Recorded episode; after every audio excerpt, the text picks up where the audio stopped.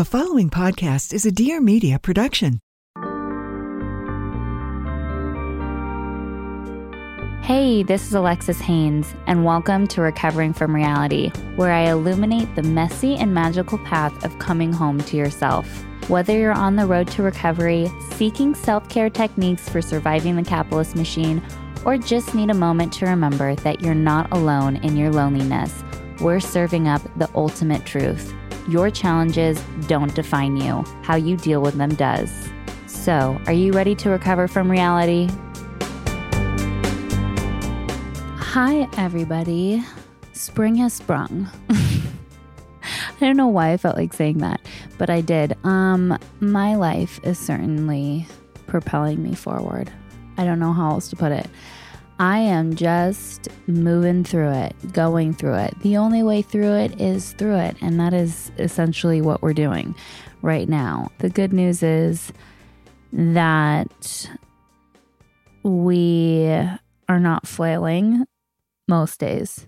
I like to keep it relatable and 100 with you guys.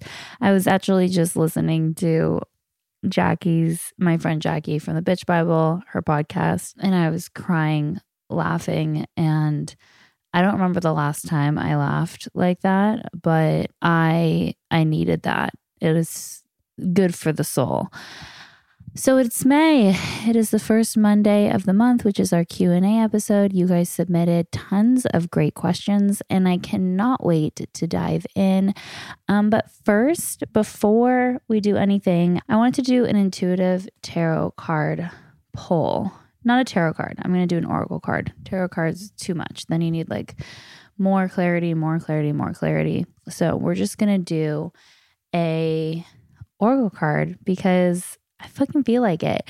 The deck that I'm using is called Healing with Angels or Oracle Cards, and I love this deck. So let's see. I feel like I'm just going to do a shuffle and see like which one flies out. And then I'll let you guys know what my intuitive message is for you guys. Oh my gosh, the two that came forward were answered prayers and divine guidance. Wow. I love this for us. Okay. So, answered prayers. I'm going to read what's in the book. This card means, Fear not, beloved one. Your prayers have been heard and answered. All of your prayers are always answered. Sometimes you may not feel this way because the answer comes in unexpected ways. Perhaps you receive an intuitive feeling, or a new opportunity appears, or a book falls off the shelf. The angels answer our prayers very often by giving us ideas or information in those everyday ways. By drawing this card, the angels request that you be extra observant. Notice everything that you hear, say, think, and feel. Be especially alert to help that comes to you and be sure to accept that help. You do deserve assistance, and many times God and the angels enlist people to act as earth angels who bring you the answers to your prayers. I love that. Then the other one was divine guidance.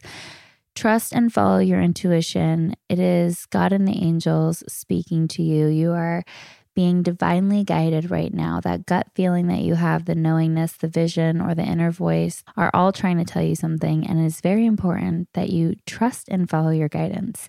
If you draw more than one card, pay close attention to the cards that are on either side of divine guidance. They contain important instructions for you. These nearby cards feature facets of this message that the angels seek to impress upon you. So, answered prayer and divine guidance are supposed to go together hand in hand. I love that. I have been doing so much spiritual healing lately. And I actually had, I'll share this with you guys, even though I wasn't planning on it. I had the most incredible reading done the other day. I don't know why I felt called to do a reading with a medium, but I did. And I'm so, so glad that I went and saw her. But immediately when we started the reading, she was like, okay, there's a female presence. It definitely feels like your maternal grandmother, who I know is one of my guides because I communicate with her on a regular basis. And she goes, It's so interesting because she really wants me to show you this book. And this woman was in her office and she had like a whole wall full of books. And she goes, She just, she needs me to show you this book. And she pulls out this book that I keep on my bedside that I read every day. And it's called 365 Science of Mind by Ernest Holmes. Not a well known book. I don't think any of you have probably heard of it, but I was just floored. And the messaging that I got was so profound. I mean, clear as day, couldn't have been anyone else. And the biggest takeaway was that you need to follow your heart that it's time to like trust your heart and to lead with love. So that leads me to this very moment where we're going to talk about my love life because that was like the biggest question that you guys had on um, Instagram for me was can we get an update on your love life? Because I had happened to mention that I had been dating someone since early December and I kept him, yes, it's a man, a secret from all of you all this time. And part of that is because the person that I'm dating is just a really private person. And part of that is because I really like this person a lot. And that's not to say that I didn't like Chris a lot. Chris was like really okay with me, you know, sharing that we were together publicly. But yeah, I, it's weird because I never thought that I would date a man again. And yet here I am. And I think the other reason why I've kind of kept this from everyone was because I didn't really want to deal with all the naysayers that were going to say, see, I told you so, or oh my God, you said this, or whatever it might be. At the end of the day, I have to follow my heart. That was my message from my grandma. So we're we're going with this and we're following our heart.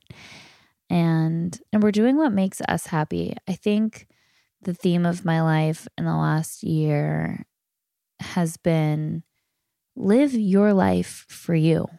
There's no need to live your life for anyone else. I don't I mean, I love you guys. I love my community. And at the end of the day, I'm going to choose myself and my happiness and my peace and what I want over anything else because this is my life. And we are gifted with this experience and we have to make of it what we make of it. And I will say that while every move I've made has certainly not always been intentional, right? or well thought out. I don't have any regrets. I really don't. And I know that I joke all the time that like my life is chaotic. It it is chaotic, but in the best way. And it's not chaotic like it's unfolding or like I'm going to relapse or anything like that. It's just it's a little wild. And there's nothing wrong with that. So let's talk about how I met this person. A couple of podcast episodes back, I talked about how I wanted to find a guy that I could basically like have this BDSM experience with. And on the hunt for that guy, I had to match with a ton of men to find that one person who is down to have that experience. If you did not hear this story yet, you can go back a couple of episodes and listen to it. Also, coming up on the Bitch Bible on Jackie's podcast, I went into like the rated R, almost rated X. Actually, it was rated X.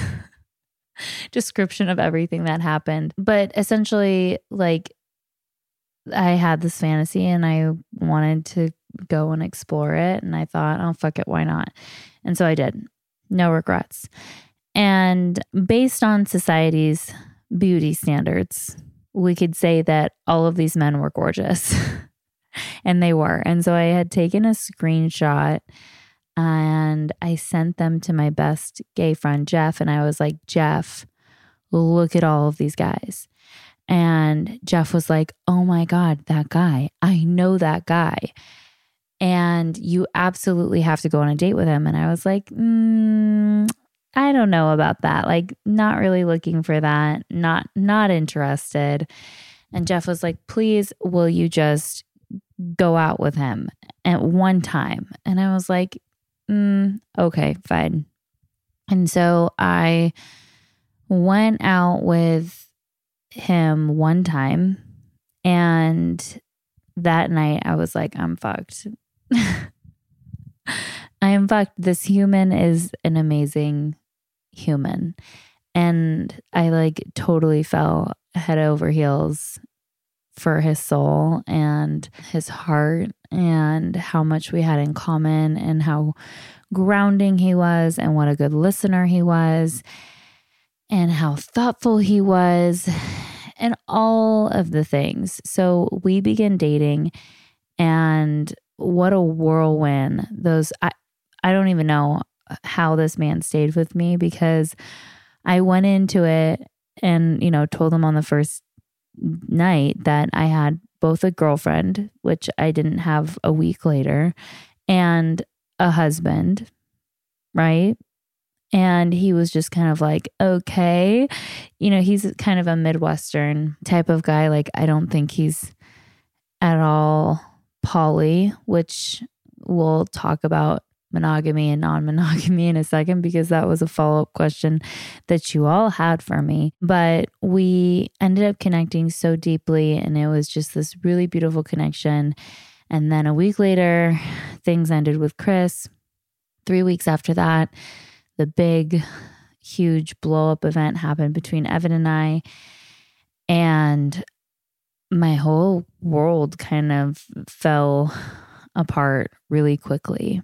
And I am so grateful for his presence in my life because honestly, it's it's it's not that like he's making it better. He actually has super firm boundaries that he doesn't want to hear the details of everything that's gone on between Evan and myself, which is great. You know, he's like at the end of the day that's your the father of your children and we might meet. And I just really don't want to be involved in the drama, which is refreshing. I will say that that he's in recovery too, and he works a really strong program. And that's been really nice too, because I kind of missed that. You know, when Evan and I first started dating, he was in program and so was I. And then he eventually left, and then I kind of followed a couple of years later, and then eventually made my way back into fellowship. And it's just been really nice being with someone who lives in solution. And for the people who know what that's like, you know how good it is. It is so good. But yeah, everything kind of fell apart. And while I'll say that it's not like I'm avoiding, like using him as an escape, but it is really nice to have had such a wonderful partner during this time. And it's lessened the blow for sure. So, this huge thing blew up in December, and I was really kind of in this limbo state where I was like, I don't know if my marriage is going to work out, but I'd like to keep you know, dating you.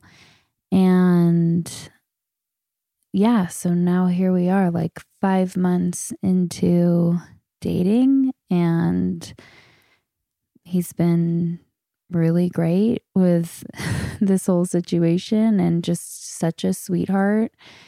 And I don't know what else to say besides that. We're just kind of going with the flow for right now. And it feels really good.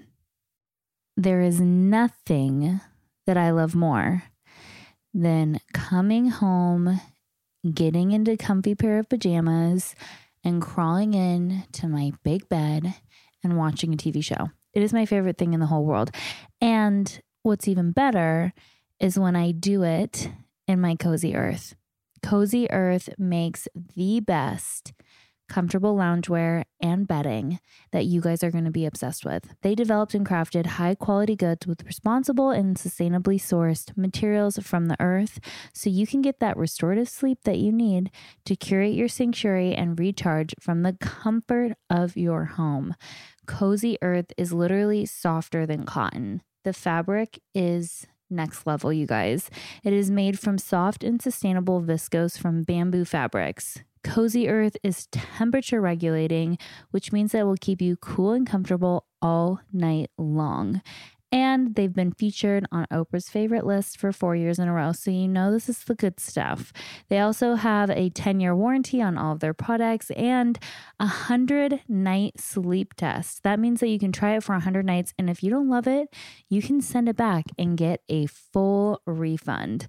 Cozy Earth provided an exclusive offer for my listeners today. Get 30% off site wide when you use the code REALITY.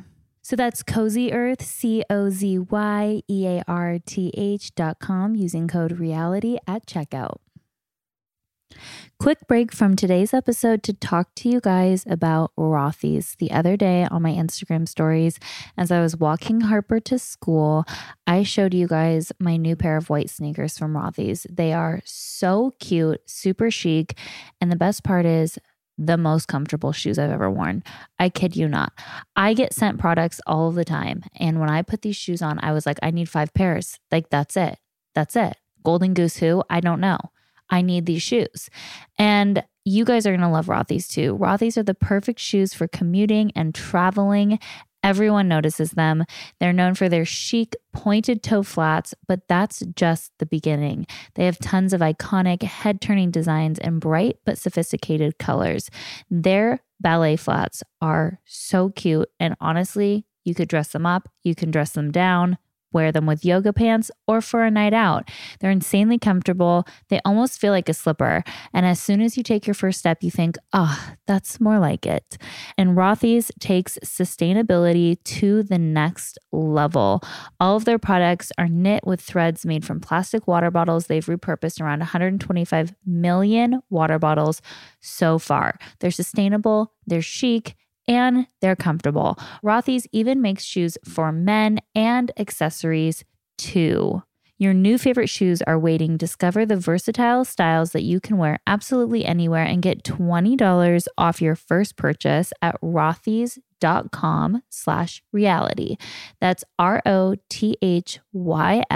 dot com slash reality for $20 off your first order. Are you going on date after date and still not finding the one or getting a text back? Well, you're probably doing something wrong. And I am here to tell you exactly what that is. I'm Lindsey Metselaar and I host We Met at Acme. It's a dating podcast that gives you all the rules and guidelines that you need to date successfully. Hey, it worked for me and now I'm married. So you really should give it a listen if you haven't already. And you can also hear the horrors of dating Everything that you want to hear is in We Met at Acme, so check it out. All right. Let's move on from my relationship stuff. Oh, actually, so we've got to address the whole monogamy thing. So, like I said, that partner is not really into the whole open dynamic. It's not something that they've done before.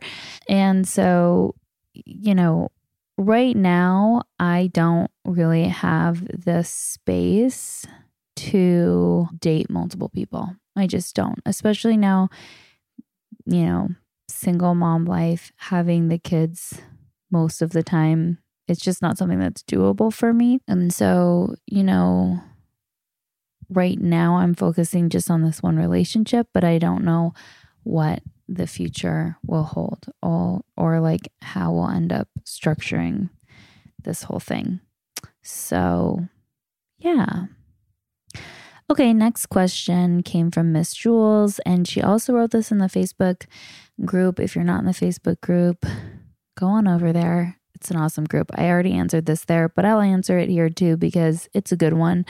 How do we heal our nervous systems from PTSD? So, I am certainly not an expert when it comes to this. I can just simply share like my personal experience. And my experience is this that it's a journey and it was a combination of things that worked for me. I've shared with you guys one of the most helpful things which is cold exposure therapy. I've I've shared that a lot on my Instagram because it is one of the like foundational and fundamental things that I use to heal my nervous system. If you look up ice baths DBT, uh, dialectical behavioral therapy, it can give you a full breakdown on the internet on like how it helps you calm your nervous system. But for me, I'm so obsessed with dunking my face in ice water now and cold exposure therapy that I literally carry around the ice packs in my purse that you can squeeze and they turn into ice and I'll put them on my face or on my chest whenever I'm feeling not grounded or anxious. You know, my nervous system is certainly feeling pretty fried right now, given everything that I've been going through. And so, doing the ice baths on my face, taking cold showers, those things really help a lot. Then the second thing is reparenting or IFS. I believe I mentioned the book No Bad Parts. And if you want to go back and learn more about like the IFS program, you can listen to the last episode with my mom, uh, which was a couple of weeks ago. And IFS has been huge for me in healing my nervous system. And so, super, super helpful. I love emotional freedom technique tapping, EFT. It's something that I've been using for years. And you can look up more about that online. These are just helpful things that I've used that have changed my life and that really do work. So, yeah, cold exposure therapy, IFS, and reparenting work. The book is No Bad Parts and emotional freedom technique tapping. And of course, meditation. I think I've talked about this so many times on the podcast, like the fundamentals for my overall well being and how it really is kind of like a preventative. And so, getting outside in sunlight, eating a pretty well balanced, healthy diet and regular exercise keep my nervous system and my mental health, and of course, sleep in such a good place. When I'm not doing one of those things, it fucks me up bad. I absolutely have to do those essential things in order to feel good. Okay. Next question is from Recovery. That's a cool screen name. What's kept you sober throughout your breakup or any other rough patch? I I just know that getting loaded would ruin everything. I just really really know that that getting loaded is not the answer. And I couldn't be more clear on that. Like I just I just know for me that getting loaded is not the answer and the desire to check out comes up every once in a while, but it it's pretty rare.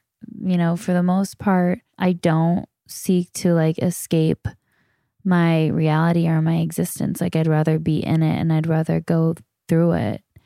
And, you know, it it is hard, it is painful.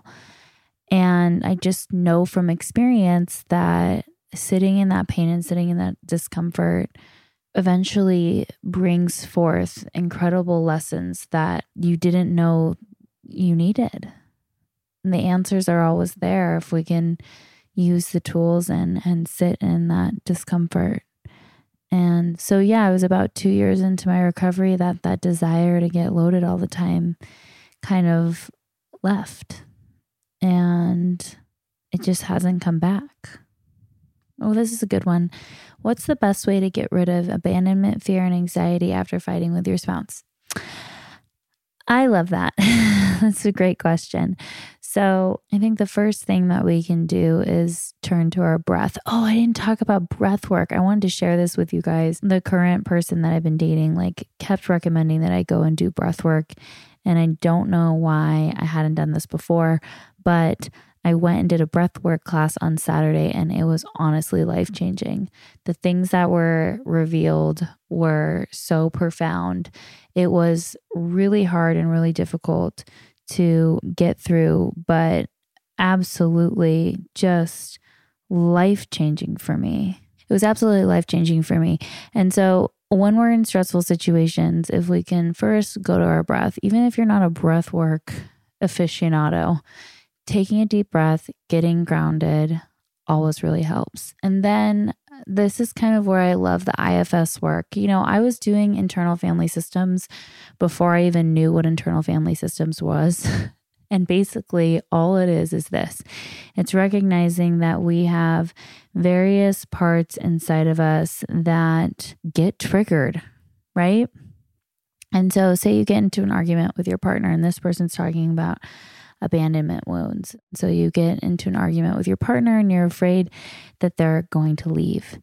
And what it is, is there's probably a little person inside of you that never got acknowledged or addressed or healed that was really triggered when something happened in your early childhood and has been just kind of living inside of you as a wounded part or a protector part since you were really little.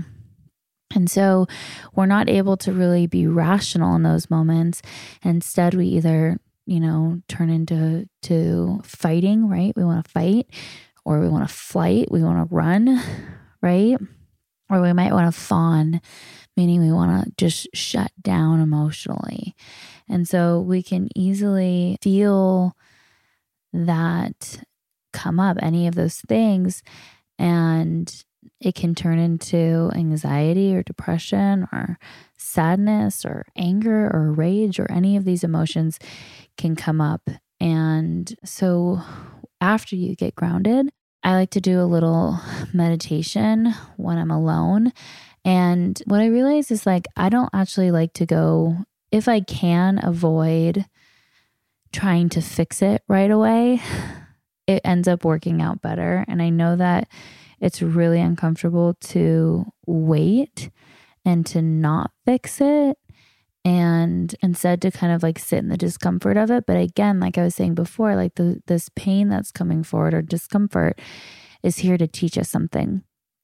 And so we get to get really quiet and we get to take a deep breath and we get to get really clear um, on who we are today right? So I, I call it my uppercase S self, my higher self, my higher consciousness, spiritual self, whatever you want to call it. I make sure that my inner parts know that, like, that I'm there and that I'm present for them. Like the Alexis today is here for them.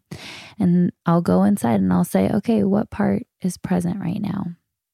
And so, say it was that anxiety that came forward, that abandonment wound presented itself. And let's just say that she told me that everyone always leaves and that no one cares about her, that she's not lovable or wanted, and that, you know, we've seen this happen before and it's probably going to happen again and that she's really scared to be alone because she doesn't feel capable. These are things that my parts have literally told me when I went inward and was going through all those abandonment stuff. I've been dealing with so much of my abandonment wounds, like so, so much. And so, yeah, it's like these wounds, they have messages for us. So I'm using my uppercase S self to talk to this wounded part. And I'll ask questions like, How old are you? And when was the first time that you thought these things? What happened? And I'll start kind of working through it. And as I'm working through it, I literally feel like releases in my body happening. Like full blown, like just it feels like things are getting unlocked and moved through me because trauma gets stored in our body. Great book on that is The Body Keeps Score. Highly suggest and recommend that book to anybody and everybody. But yeah, so I'll have this conversation with her and I'll ask her what does she need? What does she need me to know? What did she need back then? Can I give that to her? And I also ask her, you know, if I could take away this burden from her, what would she do instead? You know, how would she show up in my life instead? Because what's so interesting is these parts, this is our inner dialogue that's going on in our head all day long, literally all day long.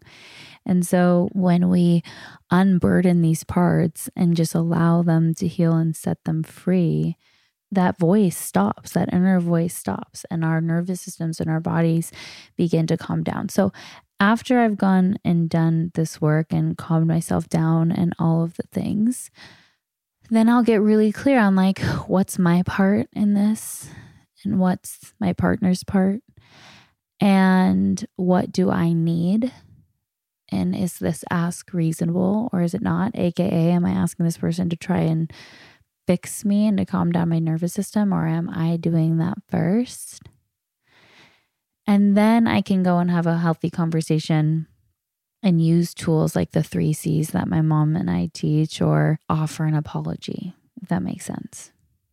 Next question Do I get mom guilt? Absolutely. I'm so hard on myself as a mom and um, the message that I got in that reading with that medium too was stop being so hard on yourself. I am so tough on myself. It's like unreal. And I I put Harper in therapy when all of this happened, sure that I was damaging her for life, that this was the end of the world and that I had ruined her, right? And so I went to this incredible child psychologist who specializes in um, play therapy. And Harper had her first couple of sessions. And, you know, the therapist was basically like, she's okay. And I was like, "Are you sure cuz I don't I don't think she is. Like there's got to be something wrong." I have to have fucked her up. And the therapist was like, "No, actually she's a very very healthy, mature, emotionally intelligent, well rounded, beautiful young lady. She makes eye contact. She speaks clearly. She's thriving in school. She's got a great group of friends. You've done an excellent job. She's going to make it through this. Yes, this is challenging. Absolutely. But she has a good team around her and parents who are allowing her to express herself and yada, yada, yada. But I still, yeah, of course, I have mom guilt. I think we all do. And I can't tell you when I was just starting this podcast, writing my book, and really in the midst of like a deep mental health struggle. So I was working so hard. I had a nanny for the first time. Prior to that, I had just been a stay at home mom. And I remember my kids crying because I was just working so much. And oh, the guilt of all of that just like ate me alive. It was so challenging. And so, yeah, we all have mom guilt. And I also think it's just like a societal thing, right? The messages that we get that like we'll never be enough and that we aren't doing enough. And I think, I, I mm. think back to my childhood and no offense to my mother, she knows that she was a shitty mom. But I also think part of it was like, a part of that time like you got home from school and your parents were like get the fuck out of here until dinner time. Don't come back for like several hours right? And now you're expected to like you know do attachment parenting and don't let your kids cry it out and you know baby wear and exclusively breastfeed and all of these messages that we get. And it's just too much. I think we have to prioritize our mental health as mothers first and foremost. So let go of that mom guilt and look up this theory. I forget uh, where I read this article, but it was about this this theory and therapy called the good enough mother and the good enough parent. And that's all we have to be as a good enough parent. Okay, this is a good one. Can I share more about re engaging in 12 step programs? And the answer is yes. I had not been to meetings in years. I've talked about why on the podcast several times, so I'll spare you guys that. But the beginning of the pandemic, I started going back to Zoom AA meetings really because it was like I needed community. And I always talk about how we heal in communion with one another. And I needed, I needed community. I needed friendship. I needed to feel connected in a time where we all felt so disconnected. And so I rejoined a 12 step group, and in it was this incredible woman, Peggy. And I would hear Peggy speak all the time, and she was just such a bright light in the group. And she was also involved in OA and Al Anon. And she would talk all the time about being a double winner and how amazing it was. And I was like, yeah, yeah, yeah, yeah, yeah. And I had been, I had gone to like Alateen for years. And so I was familiar with like Al Anon's work. And I went to Al Anon in the earlier years of my sobriety, uh, but I had not worked Al Anon 12 steps before. And then when this whole thing happened in December, I had already began working with Peggy regarding my food stuff and kind of starting to like dabble into OA and reworking the steps with her in that way. And I hit a bottom when all of this transpired, an emotional bottom that was so fucking painful, so incredibly painful that I never, I, I, yeah, that pain was unimaginable. And I I was just desperate. And so I called Peggy and I said Peggy I think I'm a love addict. I'm a codependent. I know this and it's been ruining my fucking life for a long time now. And again it's just an opportunity to like deepen the work once again and so uh, we began working the steps and taking a deep dive into some patterns of uh, behavior that were really unhealthy. And I'm so grateful for her because she just, again, I've been hearing these things since I was a teenager going to Alateen with an alcoholic father. It's not things that are new, but it's like I had to apply them to my life. I really did. And I really needed to have the accountability of a sponsor who's going to like check my ass on a regular basis and remind me that like Evan's not my God. Evan's not my God. And that I have to do, I have to go to God, to my higher power and ask for direction. And I have to take care of myself. And that was so hard for me to do because I am a people pleaser. I am. You know, even after all of these years of work, it's like, uh, yeah, I'm just, I'm a people pleasing monster and it drives me to the brink of insanity. So I, I had done a lot of work around the love addiction piece before, and this just made me, it made me want to dive, dive back in and work the steps again and and just know that living in steps 1, 2 and 3 I mean, doing an inventory feels great, like purging, getting everything pen to paper. Of course, that feels amazing. But I've spent the last five months really living in steps one, two, and three. For people who don't know what they are, it's one, you know, admitting that we're powerless pretty much over everything. And you know, that when we try to control everything, our lives become unmanageable. Two, we come to believe in a higher power or like figure out what our higher power could be and take a deep dive into like our biases around God and our fears around like letting God step in. And three, like living in a place of surrender. And that has got me so far really has. It's given me so much peace, so much serenity. So grateful for my sponsor. I need support. I mean, my ego wants me to believe that I can handle all of this shit. It's not true. Can't do it. Need, need, need the support of the incredible women in in my groups that have literally carried me through the last 5 months. All right. One last question. I had shared on my Instagram that I did this thing called an SGB block, stellate ganglion block, and everyone's asking me, was it worth it? So this is a new-ish, yeah, newish. It's been around for about 10 years.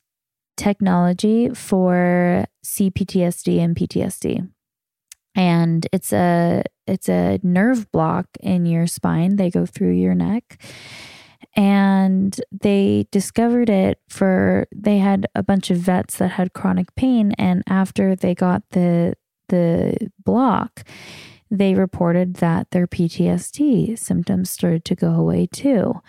What they realized was that in this this space in in your spinal column basically it's in the spot of your brain that gets like heightened from CPTSD, like chronically triggered, right?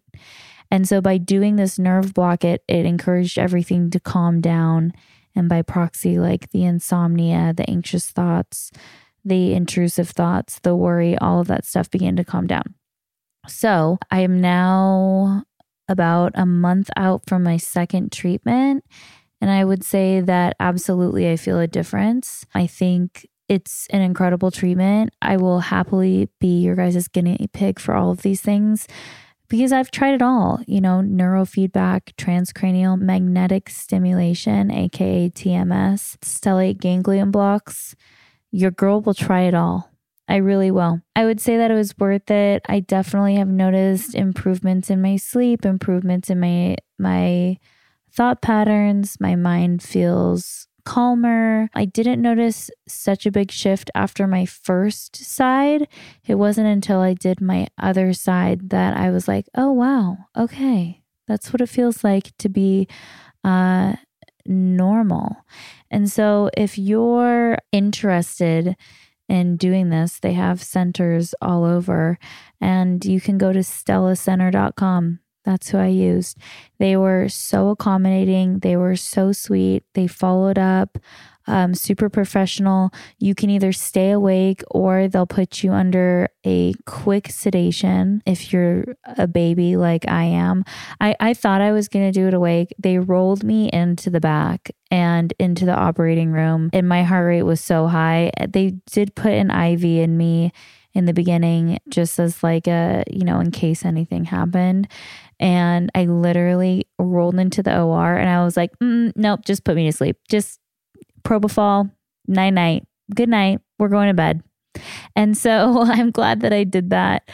There really weren't any side effects after the procedure for about six hours. It's like a little bit hard to swallow. It can kind of seem like you have a stroke on like one side of your face, whatever side you had the procedure on. You might get like a heavy, droopy eye and mouth for like a couple of hours. And it makes it hard to like talk, drink, eat. You get a little hoarse voice. But literally within a few hours, you start to feel it wear off and then it's over. And you feel good. So if you have PTSD or CPTSD, why not? Honestly, we shouldn't have to suffer. I know they have payment plans. It wasn't super expensive. Unfortunately, insurance doesn't cover it. I think it was about, you can do one side. I think both sides were about $2,500. Yeah, somewhere around there. But anyway, it's stellacenter.com. And yeah, wow, I had so many references for you guys today. But yeah, I am sending you all so much love. I hope you have a wonderful rest of your day and week. And with that, here is this week's affirmation.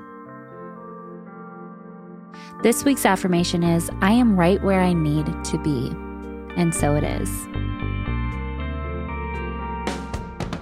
If you enjoyed this week's episode, do me a favor, follow along with us, leave a review. It means so much to me. There are new episodes of Recovering from Reality every Monday, and you can follow me on social at Recovering from Reality or visit my website, recoveringfromreality.com.